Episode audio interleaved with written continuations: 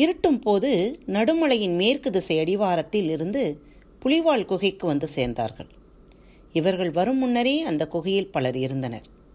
எல்லோரும் கொற்றவை கூத்து பார்க்க பரம நாட்டின் வெவ்வேறு ஊர்களில் இருந்து வந்தவர்கள் புலிவால் குகை மிக நீளமானது. எத்தனை பேர் வேண்டுமானாலும் படுத்துறங்கி போகலாம். அதன் கீழ் மூலையில் கொடுங்கோட்டையிலும் வற்றாத நீரூற்று உண்டு. முன்னால் வந்தவர்கள் பந்தத்தை பொருத்தி வைத்திருந்தனர் ஏந்தி வந்த ஆயுதங்கள் ஒரு ஓரத்தில் சாய்த்து வைக்கப்பட்டிருந்தன. வேட்டூர் பழையனை பார்த்ததும் எல்லோருக்கும் பெரும் மகிழ்ச்சி. ஆசையோடு வந்து பேசினர். வயோதிகத்திலும் தளர்ந்து விடாத பழையனை பற்றி பேச எவ்வளவோ இருக்கின்றன. ஆணும் பெண்ணுமாக பெருங்கூட்டம் கூடியிருந்தது.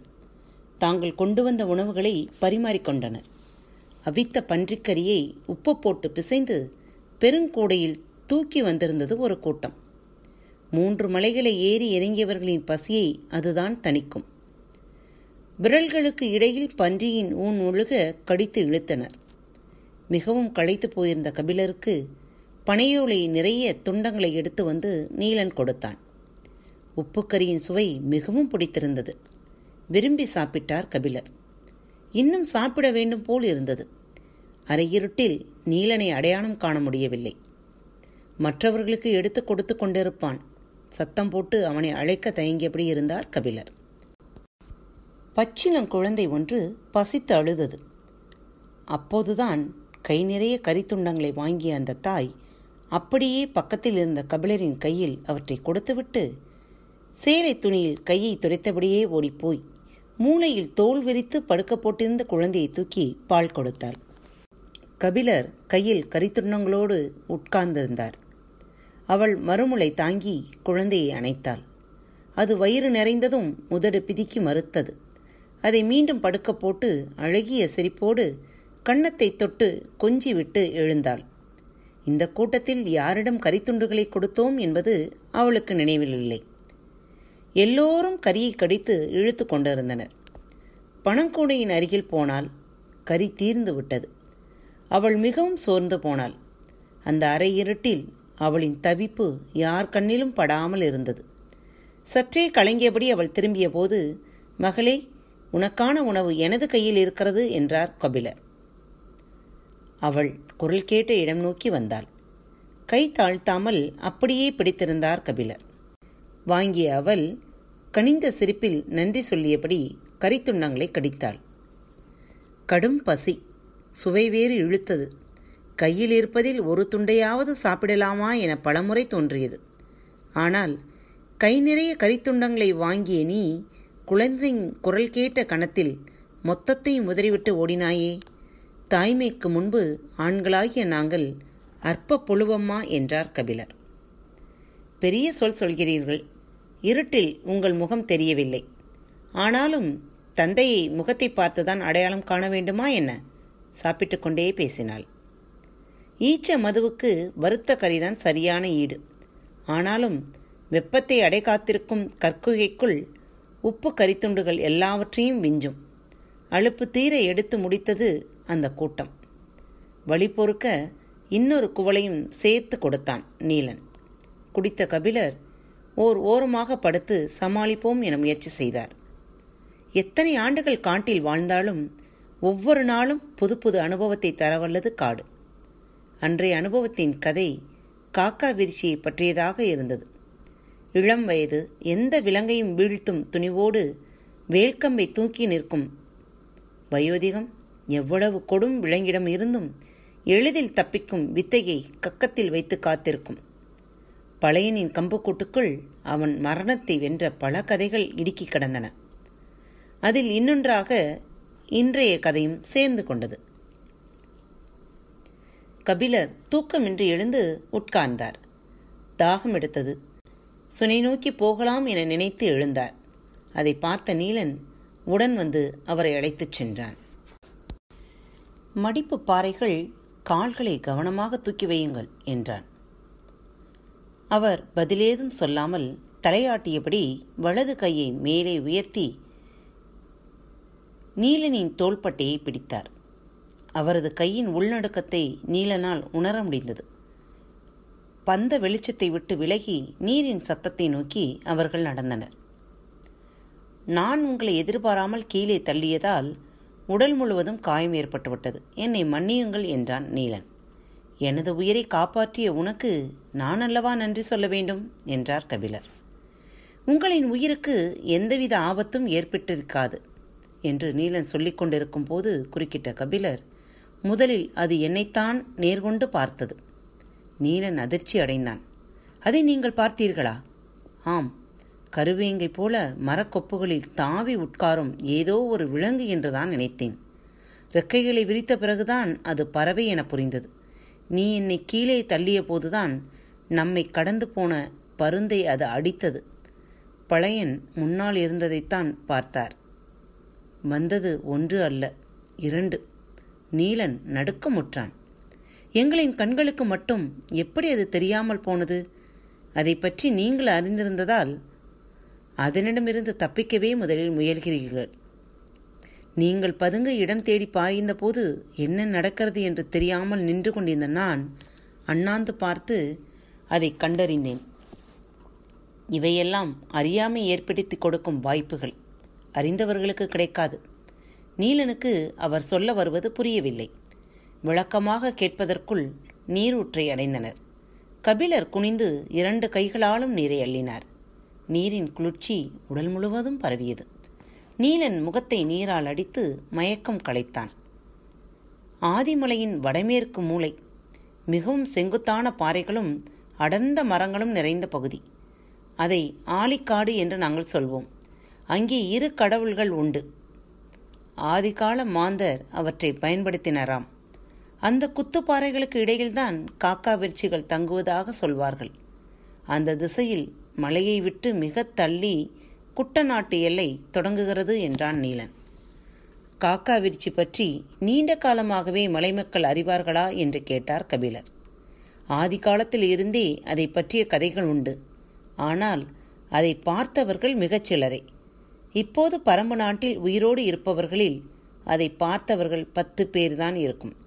இப்படி ஒரு பறவையை பற்றி சமவெளியில் வாழும் மக்களுக்கு எதுவும் தெரியவில்லை. நாடு முழுதும் சுற்றும் எனக்கே இன்றுதான் இப்படி ஒரு பறவை இருப்பது தெரிகிறது. காட்டில் நமக்கு தெரியாதவை எத்தனையோ உண்டு. நாம் ஆச்சரியப்பட ஆரம்பித்தால் அதற்கு எல்லையே கிடையாது.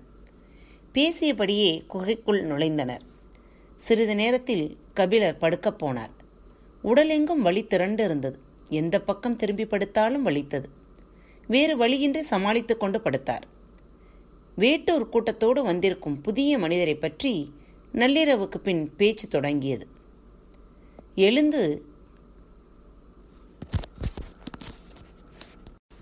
எழுத்து கற்ற புலவர் என்று சொன்னார். பாரியை பார்க்க வேண்டுமாம். அழைத்து வருகிறோம் என்றார் பழையன். அப்போதுதான் ஆழ்ந்த உறக்கத்துக்கு போன கபிலருக்கு தன்னை பற்றி பேசுவது காதில் அரைகுறையாக கேட்டது. தொலைவில் படுத்து கிடந்த இன்னொருவர் கேட்ட கேள்வி காதில் சரியாக விழவில்லை. அதற்கு பழையன் பதில் சொன்னார் ஒற்றனுக்கு உரிய திறன் எதுவும் அவரிடம் தெரியவில்லை.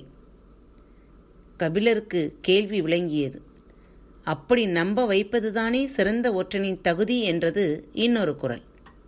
பழையனின் பேச்சை மடக்கி பேசுவது யார் என குரல் வந்த திசையை எல்லோரும் பார்த்தனர். இருட்டுக்குள் இருந்த அந்த மனிதனை மற்றவர்கள் பார்த்து அறியும் முன் குரல் கேட்ட பழையன் கேட்டார் வந்திருப்பது கூழையனா?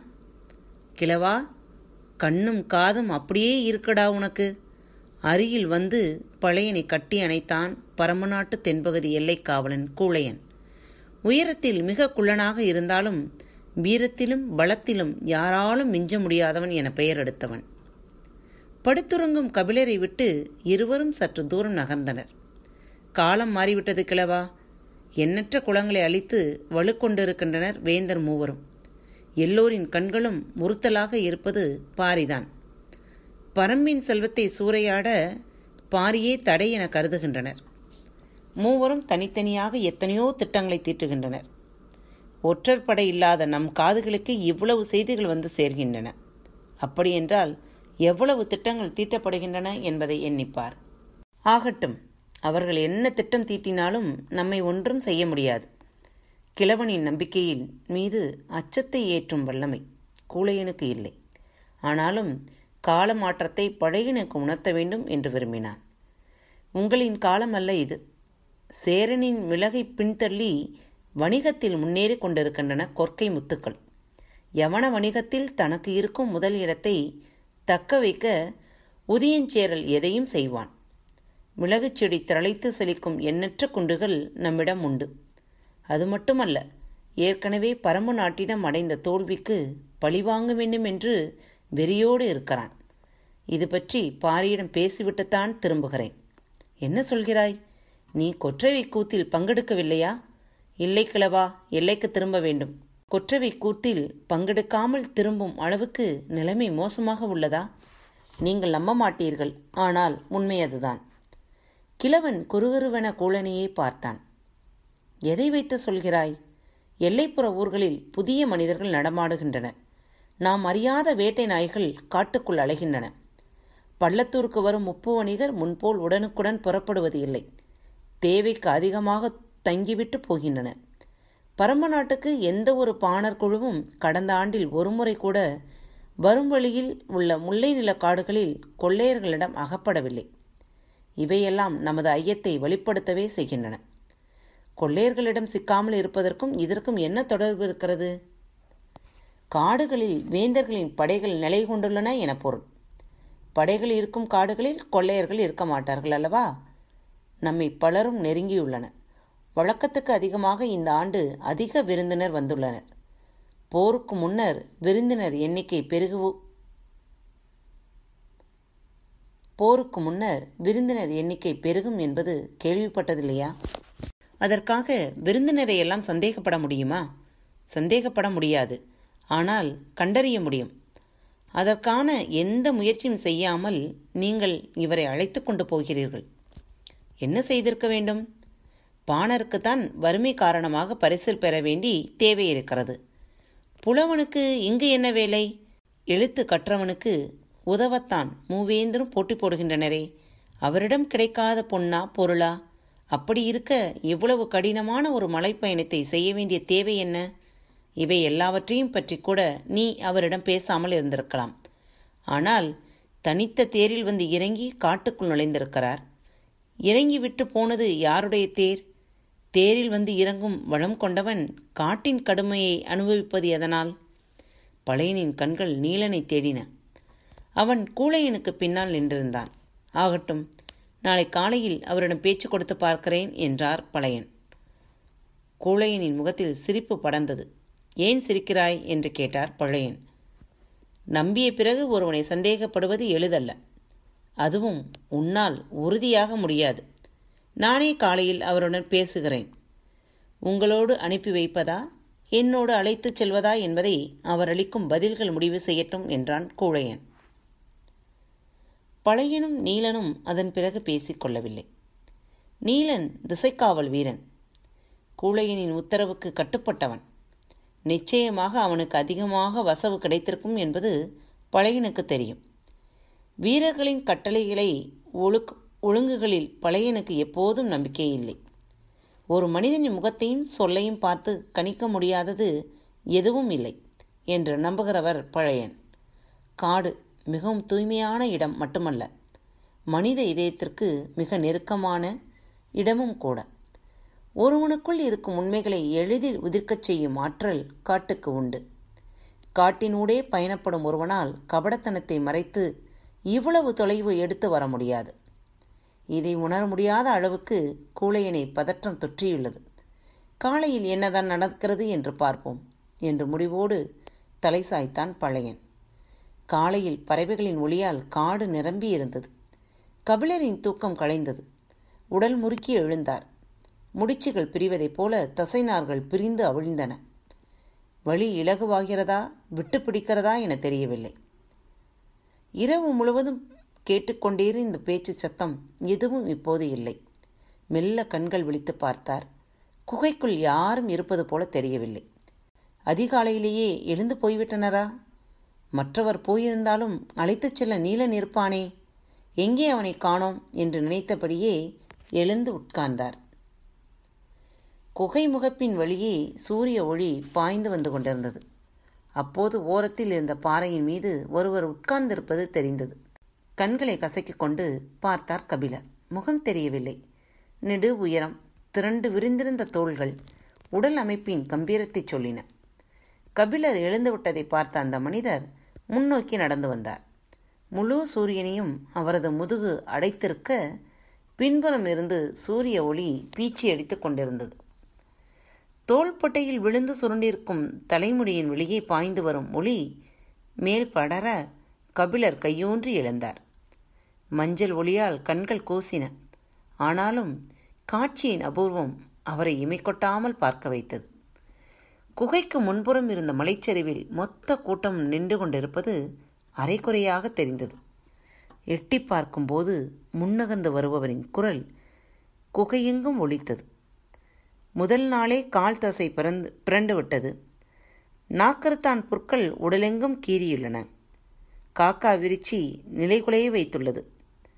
நீலன் எதிர்பாராமல் தூக்கி அடித்திருக்கிறான். எவ்வளவு தாக்குதல்களையும் வழியையும் தாங்கியபடி விடாமல் மலைகள் கடந்து வந்திருக்கிறீர்களே. இனியாவது உங்களை எனது தோளில் தூக்கிச் செல்ல அனுமதிப்பீர்களா? திகைப்பிலிருந்து மீளாத கபிலர் நெருங்கி வரும் அந்த மாமனிதரை பார்த்து கேட்டார். நீங்கள் யார்? மீண்டும் காத்திருப்போம். பாரி வருவான் அன்பு நேயர்களே உங்களுக்கு பாரத் வடையொலி பக்கத்தின் நிகழ்ச்சிகள் பிடித்திருந்தால் சப்ஸ்கிரைப் மற்றும் லைக் செய்யுங்கள். உங்களின் மேலான கருத்துக்கள் வரவேற்கப்படுகின்றன. இப்படிக்கு உங்கள் அன்பு தோழி.